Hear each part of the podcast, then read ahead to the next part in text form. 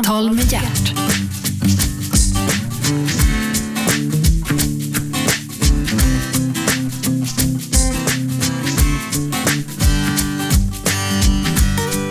God morgon och hjärtligt välkomna till Radio 1, Sveriges pratradiokanal nummer 1.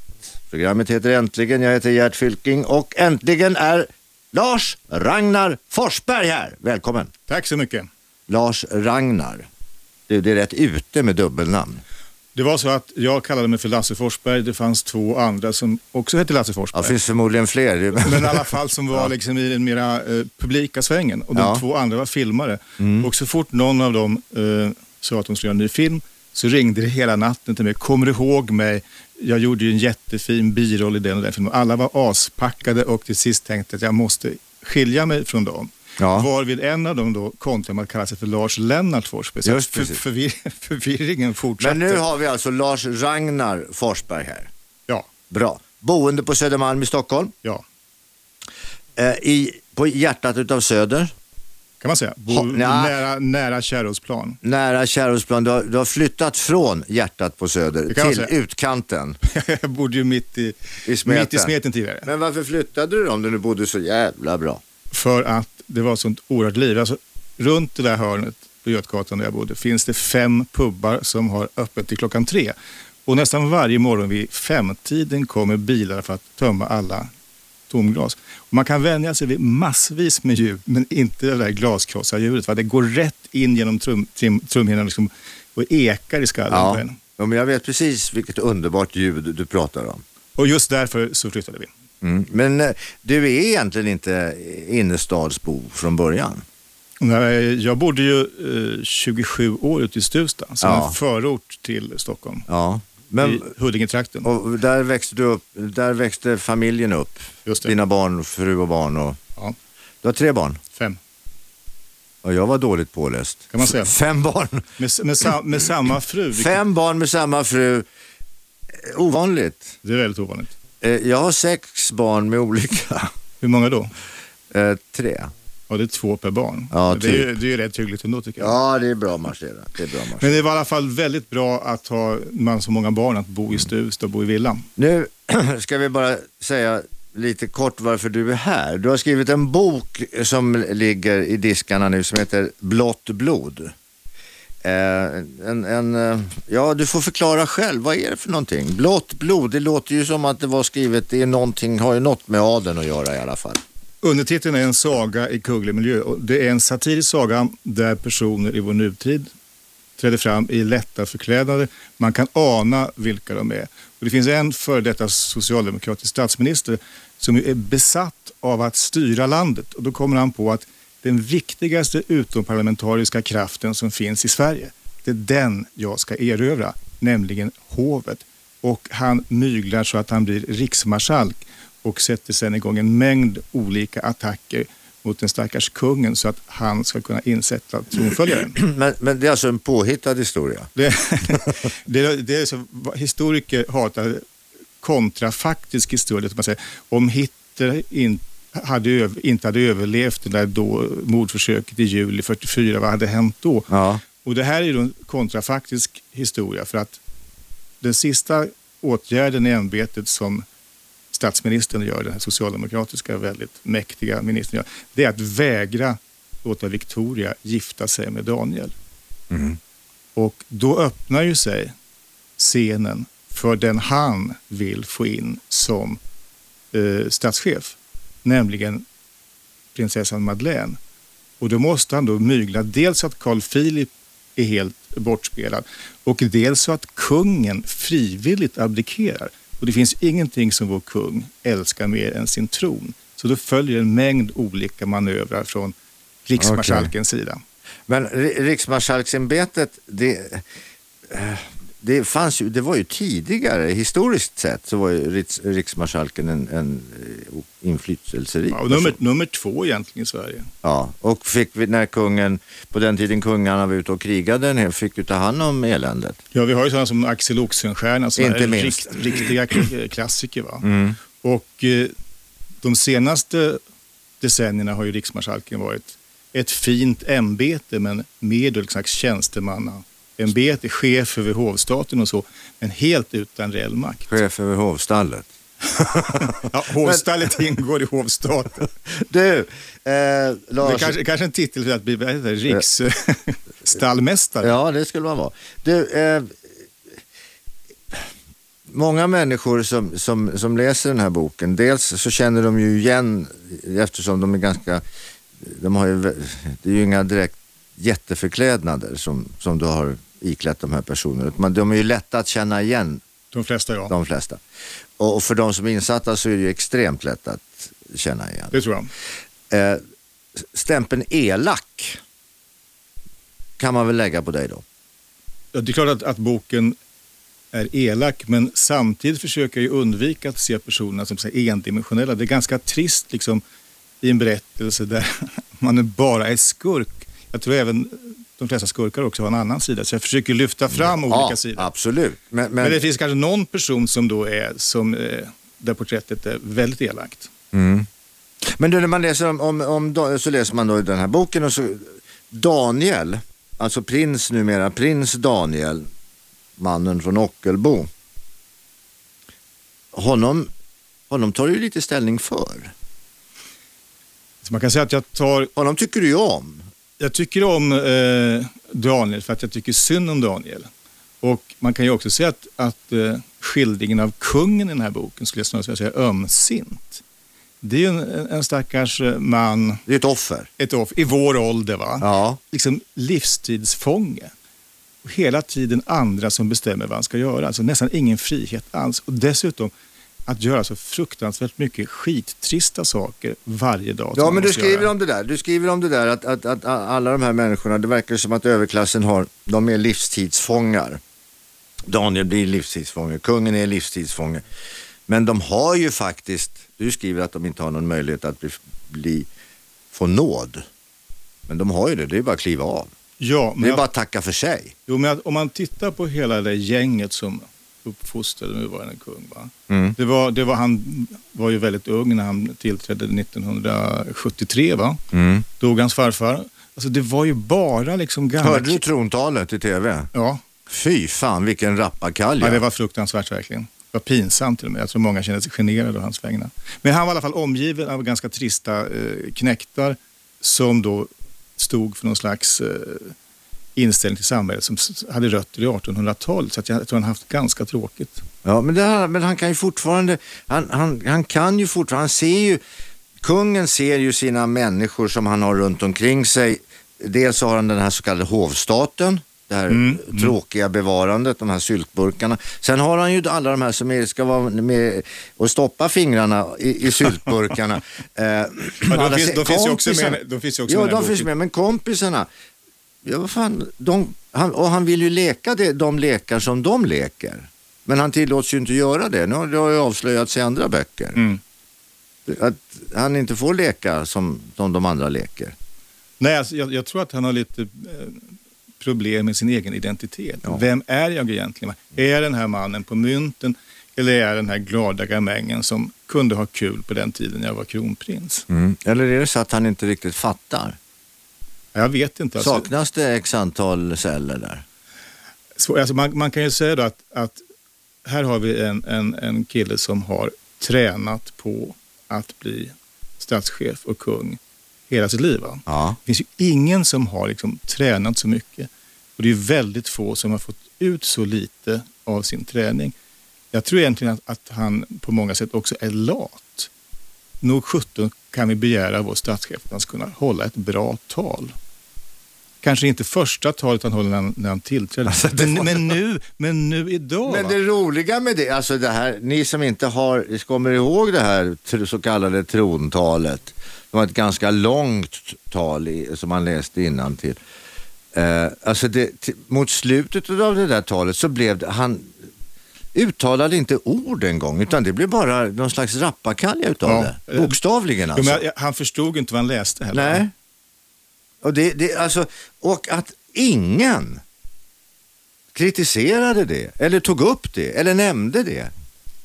Nej, det var väldigt konstigt. Det var mycket konstigt. Och sen om du, du har sett den här filmen uh, The King's Speech. Ja. Där George V ska ha svåra problem. Han, han stammar väldigt mycket och han ska lära sig tala. De jobbar ju stenhårt för att han ska för det första arbeta bort den eh, defekten som han inte rår för. Va? Men också så att han ska kunna snacka på ett sätt som engagerar och Mm. griper människor. Men har du någonsin hört vår kung, bortsett möjligen från tsunamitalet då, eh, där han berättar om hur svårt det var att, att tidigt bli faderslös och sådär. va? Men han har ju nästan aldrig gjort någonting som griper en och som säger oj vad stolt jag är över att vi har en sån kung. Men du, när man, när, man, är- när, man, när man ska ge ut en sån här bok, Ja, man får väl ändå säga lite grann, kalla det för nyckelroman kan man på ett sätt kalla den för. ja, ja det kan man säga. Ja. Ja, eftersom den handlar om faktiskt nu levande personer och de är lite sådär eh, förklädda. Har, har du kollat det juri, juridiska i bok? Alltså att du inte ska bli, bli stämd för förtal och Ja. Det har det? Ja, Lind Company har en advokat. Alltså det, det är förlaget? Förlaget Ja. har en advokat som heter Lars Wiklund och han är eh, expert på tryckfrihetsgrejer. Ja det måste han ju vara eftersom han jobbar åt ett förlag. Och han har då läst boken väldigt noga och det var väldigt intressant att träffa honom. han sa att, att i stort sett är ju alla människor i boken mer eller mindre förtalade. Ja. Men den enda, sa han, som kan anses vara utsatt för grovt förtal är justitieministern Ja. i boken. Och till och med menade advokaten så skulle han kunna stämma mig för förtal. Okej. Men vi bedömde utsikten att Thomas Bodström frivilligt skulle ge blått blod extra reklam som ganska liten. Va? Ja för det är ju det det handlar om. Ja, det skulle väl mest, eh, förmodligen skulle han göra sig själv till yt, Åtlöje. yt, ytterligare åtlöje. Ytterligare åtlöje. Ja, du, men du har inte bara skrivit om, eh, du har inte bara skrivit blått blod, du har skrivit om fint folk också. Ja. Hyser du någon slags personligt agg mot överklassen? Nej, inte något personligt men jag tycker det är oerhört spännande att se hur de här maktstrukturerna ser ut. Mm. Och om du tar hovet och kungen, Mm. även drottningen, Mm. ska du se att en mängd olika människor med fina titlar, eh, tjusiga bostadsadresser och stora förmögenheter som svassar kring det här gänget som flugorna kring en sockerbit. De älskar att synas i närheten av majestäterna Mm. och de är beredda att, att eh, genera sig för att få vara nära kungen eller drottningen, att göra sig själva till någon slags eh, fånar. Va? Och just hela det här liksom, som betjänt, eh, den här betjäntmentaliteten är ju inte bara förnedrande för de här personerna i sig, utan det är också förnedrande för Sverige för att det skapar olika typer av allianser som ligger långt, långt bortom all demokratisk insyn. Men är vi ensamma om det eller är vi unika där vid lag? Vi, vi har ju några kungahus fortfarande kvar i Europa, danska, norska till exempel eh, har vi ju och, och holländska och sådär. Jag vet inte om eh, lakejmentaliteten, som Willem Moberg tror jag kallar det för, är lika utbredd i, i det danska hovet. Det Mm. engelska hovet de har ju hela tiden varit utsatt för väldigt, väldigt hård kritik. Men de har ju dragit sig tillbaka. De kommunicerar ju inte med medierna överhuvudtaget. Nej. Dro, drottningen av England skulle ju aldrig någonsin nedlåta sig till att ställa upp en intervju. Hon kommer ju liksom med uttalanden. Va? Statements. Men vad man kan säga är, är att det finns väldigt, väldigt, väldigt många människor som lever gott eh, på sina bruna näsor. ja. Så kan man säga. Ja.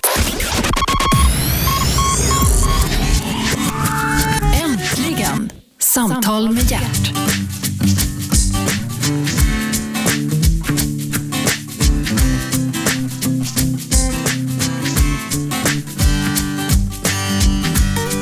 Välkomna tillbaka, du lyssnar på Radio 1, pratradiokanalen. Programmet heter Äntligen, jag heter Gert Fylking och äntligen är författaren, rabulisten, ja vad ska man säga, den elaka människan Lars Ragnar Forsberg här. Välkommen! Som sitter här och ser så snäll och trevlig Ja visst, men, men du är en ulv i fårakläder kanske enligt många. Precis. Men du, det här med, med överklassens förtjusning i hovet. Eh, det är ju en del av berättelsen i Blått blod.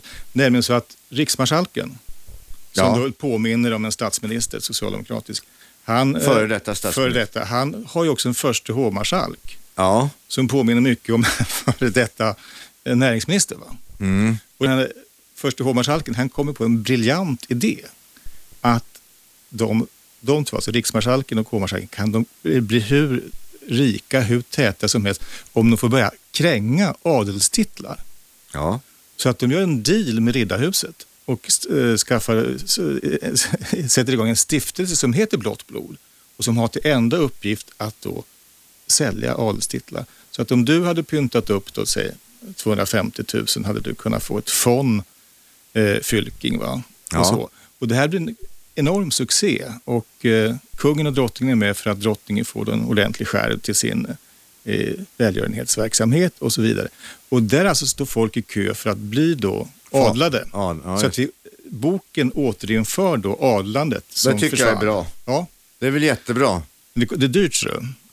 Men de har en... de har- Ja, men det spelar väl ingen roll om det, därför att de här, alla, alla människor strävar ju efter att bli någonting. Ja. Och någonting är du ju då, antingen om du känner kungen, då är du ju någonting oavsett vad du själv egentligen är eller presterar. Känner du kungen så är du någonting. Eh, och, och har du ett namn eh, som, som eh, von Hjortkrona, ja då är du förmodligen någonting och så blir du respekterad utifrån det. Men det har ju ingenting med verkligheten att göra. Nej. Du, jag, jag hade förmånen att vid något tillfälle, eh, ja det finns två grejer som är lite roliga faktiskt, eller ett par grejer i samband med, med hovet, Men- eller med kungen framförallt. Jag, jag, jag, jag filmade ju kungen på en Nobelfest när han rökte. Mm. Eh, och han gjorde ju bort sig redigt i den lilla sk- skvätten sekvensen. Den finns ju då på, på Youtube. Eh, vi använder den många gånger också på, på TV3. Eh, sen dess har han tyckt väldigt illa om mig. Eh, alltså, har karln ingen humor? Jag känner honom inte. Har du träffat honom? Nej, Du har inte fått skaka hand och fått någon sån här liten, Nej. liten brosch av men det, det, det är en del då som jag har träffat som då umgås med honom som säger att han kan vara ganska kul i mindre sällskap. Alltså eh, helst inte mer än 8-10 personer. Ja, men alla kan väl vara roliga lite grann Men, på fyllan? men, men eh, det är ju ingen person liksom, vars charm eller humor man upptäcker som medborgare i Sverige. Och sen, sen då att, att, han är, att han är sur på dig för att du avslöjar att han tjuvröker. Tycker jag var lite småaktigt och långsint måste jag säga. Ja. Ja, Alltså, vad, vad, men vad, vad skulle det spela? Han ska vara någon, alltså, jag tror hela den där idén om att han är en förebild ja. är en idé som inte fin, har någon verklighetsförankring. Nej, men det, om, om, man inte, om man inte gör saker, om man inte presterar saker och åstadkommer saker så att man blir en förebild i folks medvetande. Det är ju en annan sak. Absolut. Men man kan ju inte födas till en förebild. Nej. Men, Men det, det, men det är väl en del av gamla idén med monarkin, av Guds nåd och så. Man var så här, per automatik en förebild så fort man föddes. Men så funkar det ju inte idag. Nej, nej men det- det, funkar inte så. Men är det ingen som kan tala om då för honom och för hovet och för Silvia och för barnen att det funkar inte så?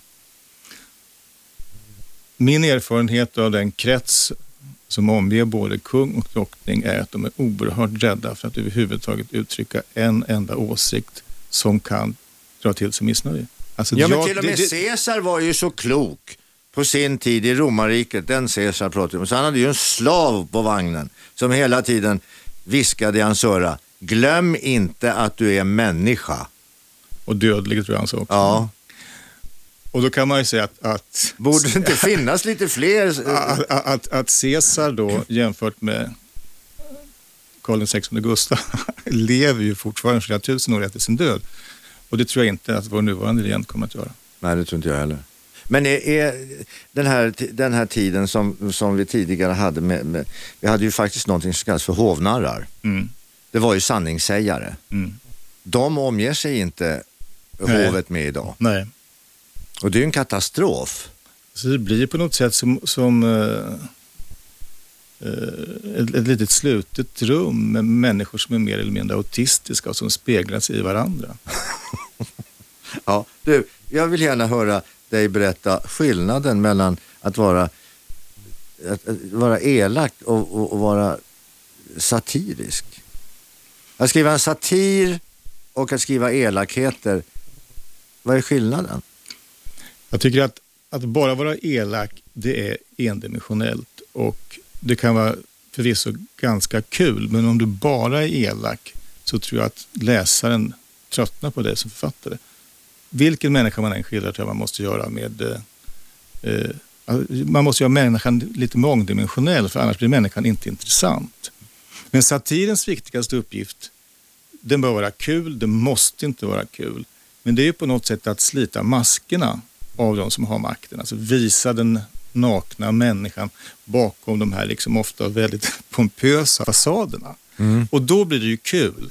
Mm. Alltså om du ser människan liksom stå naken. Va? Ja, men det var ju Ma- H.C. Andersen skrev ju en berättelse ja. om det där som blev vida berömd, nämligen Kejsarens nya ja, kläder. masken ligger där så att du ser personen. Aha. Och att du ser mekanismerna och att du ser eh, det spel de här människorna bedriver. Det kan ju bli rätt kul. Mm. Men du, du har ju, du har ju en, en mång, mångårig erfarenhet av media. Journalist, du har skrivit, du har deltagit i, i, i radio, du har deltagit i tv.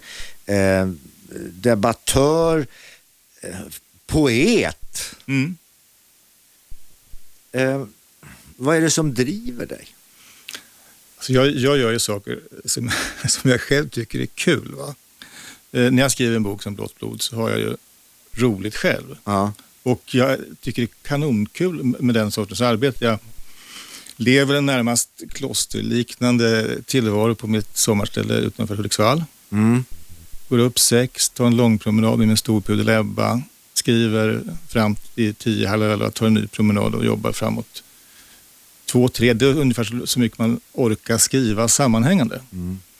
Och det, men, det jag, jag, tycker, men jag, tycker, jag tycker det är kul också att pröva olika genrer. Just det här mediet som vi håller på med nu, radio, tycker jag är mm. fantastiskt. För att det finns en närhet, en direkthet, eh, en snabbhet i det som är fantastisk. Om man, om man jobbar med radio och sen jobbar med tv så känns det ungefär som man har tvångsförflyttats tillbaka till lumpen igen.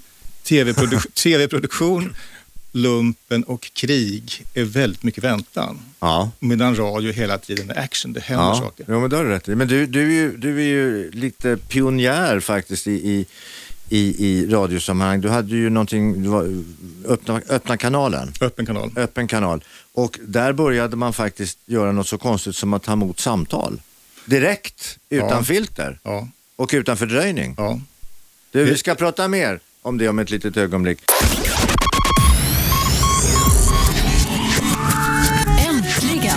Samtal med hjärt.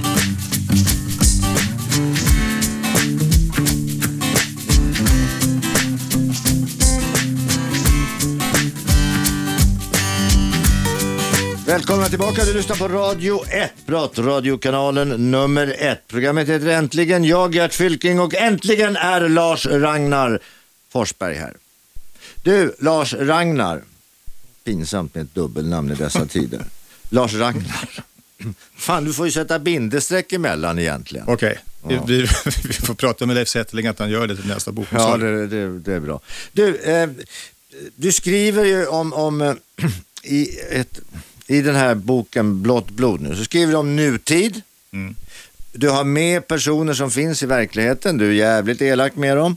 Du ikläder dem eh, eh, Eh, diverse kostymer som inte är speciellt klädsamma för dem om vi säger så.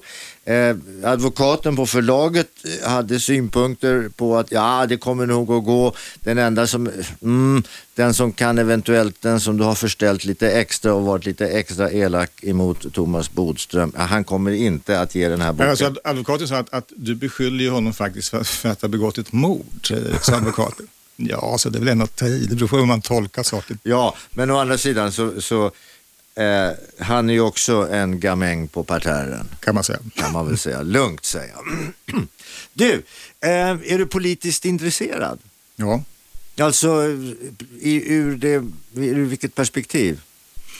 Alltså jag har ju jobbat, som du har sagt, mycket med massmedia och mycket med radio. Så jag har alltid bevakat och varit intresserad av politik. Jag har dock aldrig varit engagerad. Jag har inte varit partiansluten eller sådär.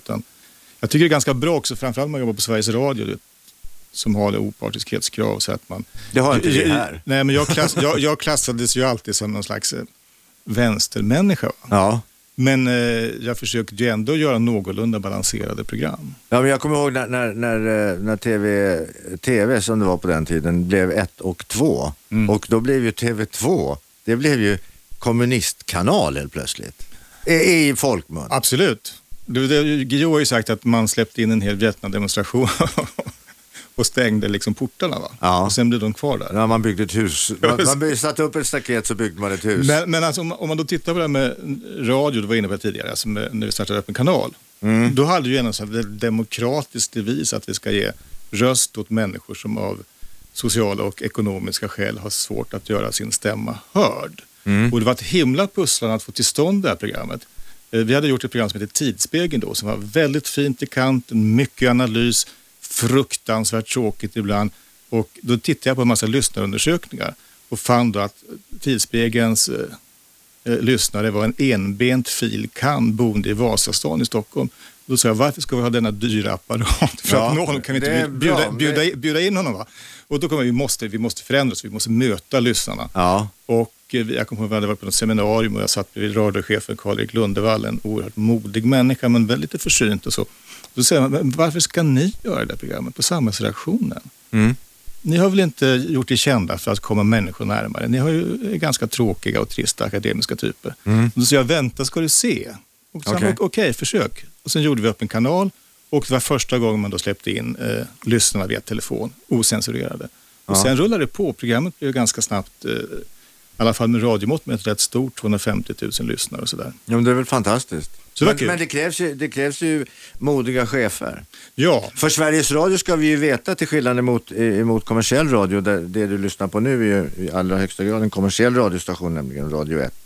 Eh, Sveriges Radio har ju ett uppdrag och det uppdraget, där ska man vara opartisk. Det ingår. Säger man, säger man si, då måste man i andra andemening säga så.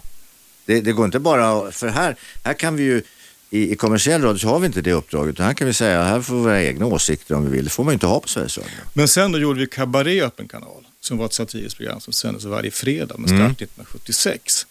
Och då var ju ett katten i säcken, det blev ett jäkla liv. Vi hade första säsongen Gösta Ekman och Lena Söderblom som skådisar. Roffe Börjlind gjorde sin, liksom, eh, Mm. började sin karriär. Ja. Och eh, sen då eh, hade vi ett snack med just Karl-Erik Lundevall, radiochefen, efter den höstterminen. Mm. Och han sa liksom, att, "Ah, jag kan inte gå på den enklaste sociala tillställning utan att bli utskälld. Han, han hade liksom, kinderna blossade var han kedjerökte röda kommers att han började tända cigaretter. En cigarett på nästa. nästa sådär? Ja. Och då sa han, men Karl-Erik, är det så jäkla svårt för dig så får vi lägga ner programmet. Får vi lägga ner programmet. Nej, vad jag tycker är inte speciellt intressant och vad mina vänner tycker är inte speciellt intressant. Det här är en intressant genre. Så att jag tänkte bara säga att ni får utökad budget för vårterminen så att ni kan anställa den där orkestern, kabaréorkestern, vad ni kallar för, med Mikael Wiehe och kompani. Ja. Så vi blir alldeles häpna. Ja men, det där, ja, men det där är väl ganska typiskt och det där, det där, det där är ett lidande som jag tror att vi alla, all- alla eh, får ta del av även i, inom kommersiell radio, nämligen vad ska kompisarna tycka? Mm. Eh, Och det där är ju likadant inom, inom eh, reklam och, och inom, inom media överhuvudtaget. Att man skriver för eller berättar för eller gör program för eller pratar till eller för att människor som man känner som tillhör den här lilla klicken runt Stureplan kan vi då säga, att de ska gilla det. Men å andra sidan, de lyssnar inte. Nej, det är sant. De skiter i det. De är så upptagna av sitt. De bryr sig väl inte om det. Medan de vi verkligen gör alla tv-program och radioprogram och krönikor som vi skriver och första sidor och löpsedlar. Det är ju folk ute i landet, runt omkring, överallt. Mm. Det är de som eventuellt tar del av det här. Men skrämmande nog så skiter de också i det. I mångt och mycket. De vill ha underhållning. Tror att de vill ha bra, jag tror att de vill ha bra talad radio. Jag tror att de vill få problem eh, belysta på överraskande sätt. Jag tror att de gillar att man har korrespondenter som kan rapportera eh, på plats och så. Det tror jag faktiskt de gör. Ja, jo, jag, jag tror också faktiskt att de gör det. Men jag, jag tror att det måste till för att man ska nå publiken. För att man verkligen ska nå publiken. Du, har ju själv, du säger ju själv, du har ju en erfarenhet av det. Mm. Så måste du hela tiden vässa eh, programmet. Absolut, men det är ju, det är ju liksom en del Du måste prof- vå- professionen. själv, själv våga hänga ut arslet i fönstret om vi säger så. Ja, ja. Men sen, sen handlar det ju också om, om tilltal och sen tror jag också att, att det faktiskt handlar om att ta eh, de som lyssnar på allvar. Alltså inte ha någon slags von oben-synpunkt, mm. eh, utgångspunkt, utan eh, ungefär som eh, människor du träffar i ditt nattliga program. Alltså människor av kött och blod som har sina erfarenheter, som har mycket att berätta. Det, det handlar ju också lite grann i Öppen kanal om att försöka se till att få fram människors egna berättelser. Jo, men vad som är intressant med de här människorna som ringer in och vad så att de ringde till, till den öppna kanalen eller kabaré. Oh ja. Eh, så de relaterar ju aldrig sina berättelser eller sina historier till någonting annat som har hänt eller inträffat i samhället. Det tror jag du har fel i. Nej, men de gör ju inte det i, sin, i, i sitt framförande. Nej, men de, de utgår väl från sina egna erfarenheter. Mm. Men de erfarenheterna är ju ofta antingen relaterade till de, samhället omkring eller också förorsakade av samhället omkring. Det är ju ingen som lever liksom i en isolerad ö. Nej, ja, du kan ha rätt i det. Men många lever tyvärr i isolerade öar också. Men, men okej, okay, ja men det håller jag med om. Det är bra. Det var bra. Jo men så är det ju. Det är klart att man, man utifrån utifrån det man har drabbats av eller kommer eventuellt att drabbats av eller har, har, har gjort eller blivit utsatt för. Det är klart att det, det skapar en situation. och man... det, och det, alltså det är ju egentligen något av det mest spännande med journalistiken som gör mig aldrig trött om. Det är ju ändå mötet mellan mig som journalist och levande människor. Mm. Uh, och det är ju radion, den här typen av radio, man kan få med, tala med människor i direktsändning fantastiskt. Mm. Uh, jag är också krönikör i en tidning Mm. Och där är ju med, där, där sitter man ju liksom på någon slags eh, piedestal och snackar. Ja. Va? Och men, det, det är ju en annan typ av verksamhet. Ja, men det gör du ju när du är författare också. Ja. Då, då säger du, du åker upp till Hudiksvall. Ja. Och sen så, så, går du upp klockan sex på morgonen och så tar du en promenad, så sätter du och skriver. Klosterliv kallade du det för. Ja, just det. Och sen så, sen så sitter du och skriver till, till, till du får, får, till, till arslet domnar och sen så är du tvungen att gå ut och röra på dig igen och så sitter du och skriver. Och sen när du skriver klart, eh, kanske sammanlagt att du, du, du lägger en, en eh, sju timmar på att skriva. Sen orkar du inte längre. Nej. Av förklarliga skäl. Det gör man ju inte, kan jag tänka mig. Men då är du ju också helt isolerad. Jo, men då sitter du ändå och hanterar ett stoff som bygger på erfarenheter och som bygger på möten med människor som du haft med människor. Och där har jag, tycker jag, en stor fördel av att när jag skriver den här typen av romaner, som blott satiriska romaner, att jag har liksom, som journalist sett så mycket av de här cirklarna som jag skildrar. Men du, du, ja, men du, du, å andra sidan, du, så många romaner har du ju inte skrivit. Nej, nej. Du, du skrev eh, Fint folk. Ja. Och sen har du skrivit Blått blod. Ja, just det. Så jag har mycket stoff kvar. Eh, kommer det fler i samma serie? Ja, det gör det. Så de ska huka sig där ute, Bernadottarna och, och allt vad de heter? Absolut. Nej, jag har mycket, jag, jag, jag har mycket stoff kvar som jag tror är kul att, att sätta på pränt. Men det har, har, det blivit en, en, en trend det där bland, bland eh, i, ja, insatta, du, jag betraktar dig som initierad och insatt. Eh, att, att skriva om överklass och skriva om kungahuset, det har ju, blivit, det har ju kommit ut flera kritiska böcker om, om kungen och kungahuset och så. Jag tror, att, jag, jag tror att det beror på att en del liksom av, av respekten håller på att uh, falla. Och sen tror jag också att om sådana här personer ska funka, som kungen exempelvis, mm. så måste det finnas en drag av upphöjdhet, det som ett fint ord kallas för nimbus.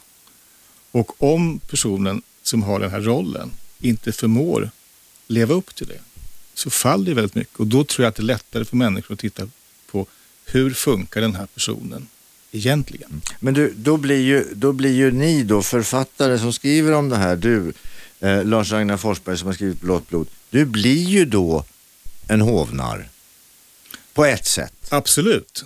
Och det, det är intressant, du var inne på det här med hovnar, att det saknas sådana. Det är klart, vi kanske är de nya hovnarna. Ja, jag tror att ni är det. Ja. Då får du ju en ny titel att sätta. Jättefin titel. ja, den kan du skriva på ditt visitkort. Ja, då kanske jag då ska ta bort dubbelnamnet när jag ändå håller på. Ja. Och, och återgå till Lasse kanske. Ja. Lasse Forsberg, komma, hovnar. Eller Lasse, hovnaren Forsberg. Ja, det är också bra. Jag får tänka lite grann på det här under helgen ja. tror jag. Ja, ja, det tror jag att du ska göra. Det, men det där är intressant. Ja, för att jag, jag tror ju att det där gäller ju naturligtvis alla, alla människor, att det är väldigt viktigt, oavsett egentligen på vilken position vi befinner oss i samhället, vare sig vi anser att vi har position eller inte, att vi har någon som då och då, men hörru du, har du tänkt efter nu?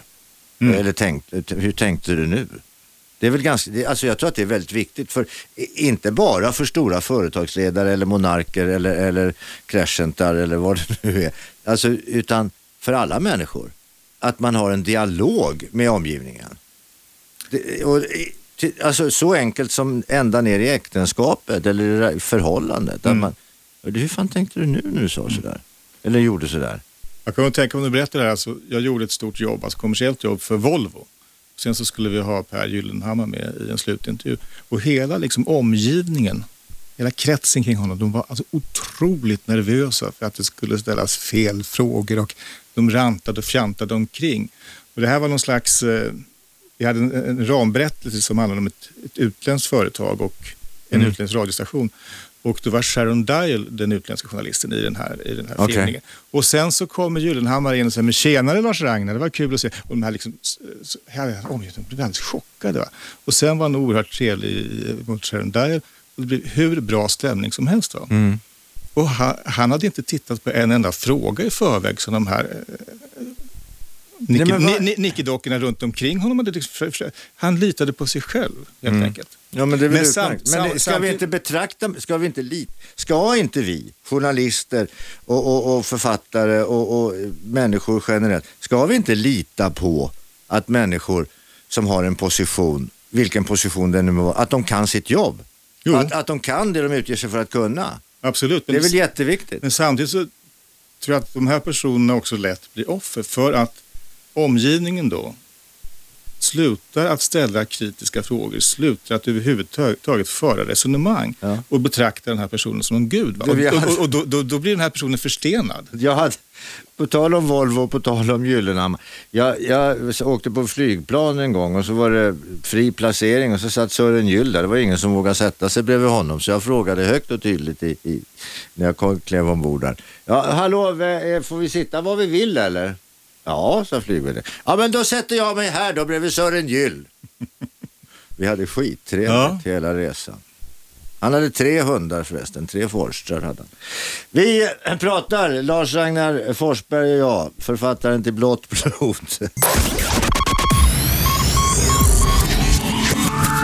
Äntligen, Samtal med hjärt.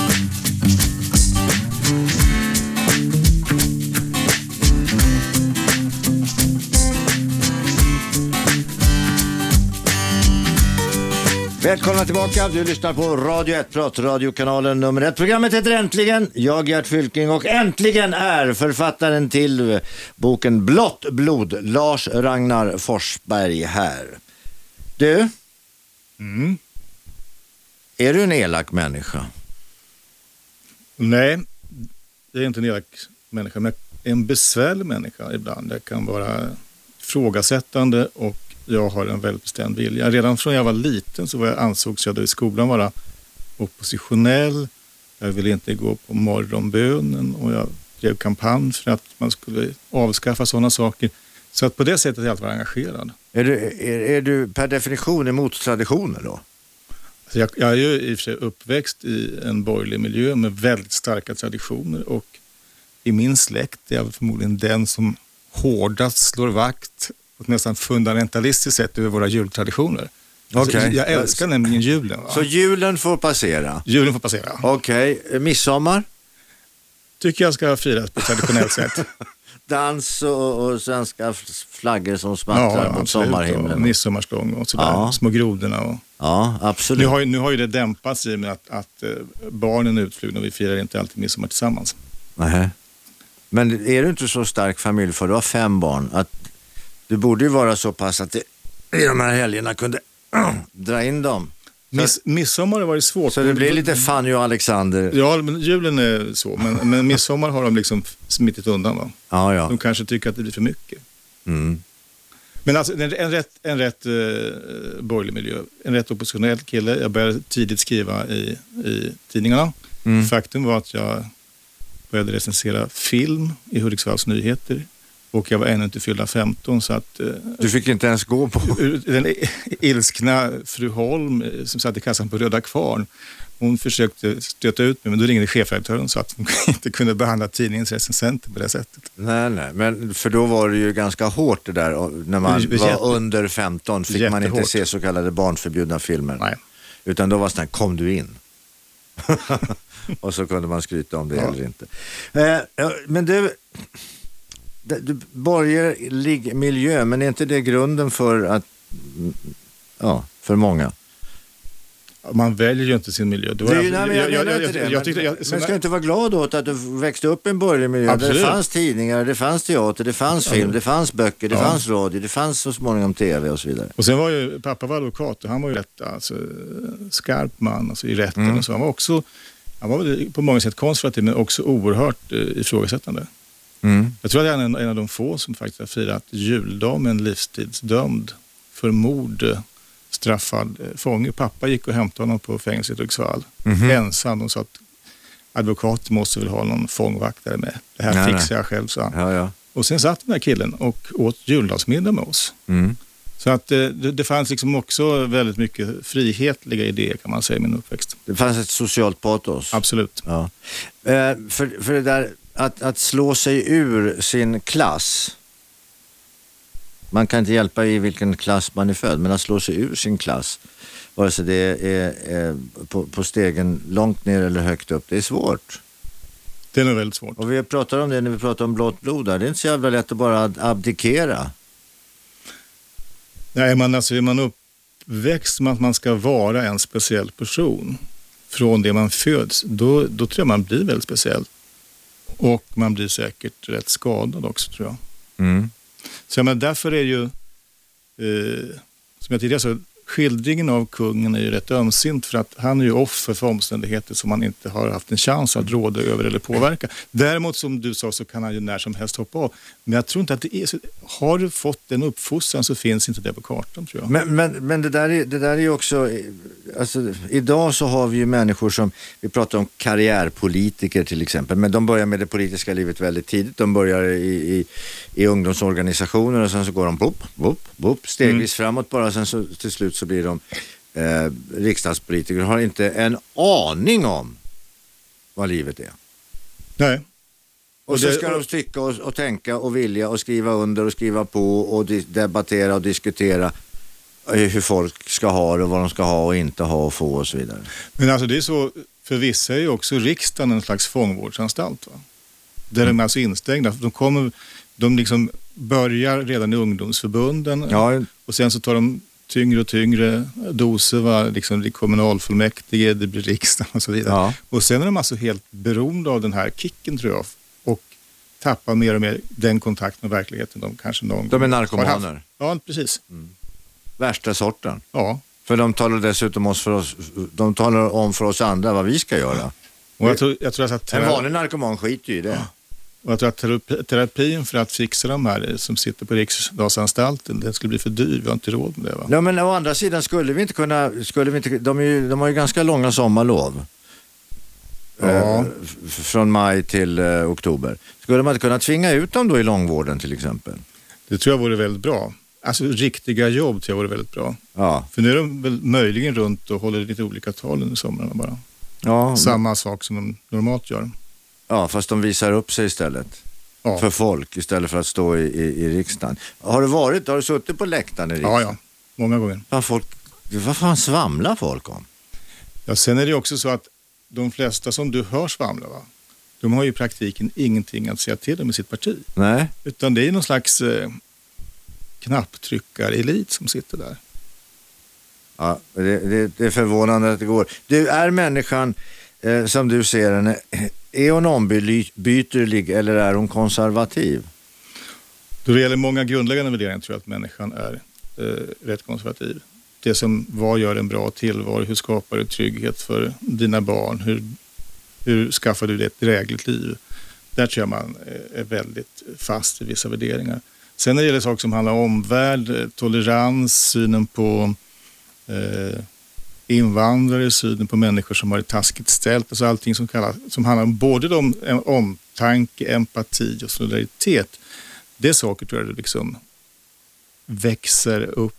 Eh, där kan du ständigt ändra värderingar tror Det är jag. föränderligt under tid. Där Det kan du jag. byta från en dag till en annan om Exakt. det skulle passa. Ja. Du, när får vi nästa bok? Jag ska börja skriva i oktober, då börjar klostertillvaron. Då börjar klostertillvaron. Jag, hopp, jag hoppas att den ska vara klar till nästa höst. Jag tänker öka takten nu med tanke på att med stigande ålder. Va? Ja, det måste man göra. Och sen, har, jag, sen, sen har jag sagt till mina barn att de inte kan förvänta sig att ha någon morfar farfar som alltid springer liksom, och, och tar hand om sjuka barnbarn. Nej. Då såg de lite sura ut förstås. Men, Men du, är det, är det, det var fint folk, blått blod och nu kommer... alltså, jag har ett arbetsnamn, jag vill inte prata om den, den, he- arbetsnamnet är Drömmen om dynastin. Okej. ja, det blir bra. Det blir bra. Lars Ragnar Forsberg, stort tack för att du kom hit och gästade programmet Äntligen. Du lyssnar på Radio 1. Vi hörs imorgon. 101,9 Radio 1. Sveriges nya pratradio.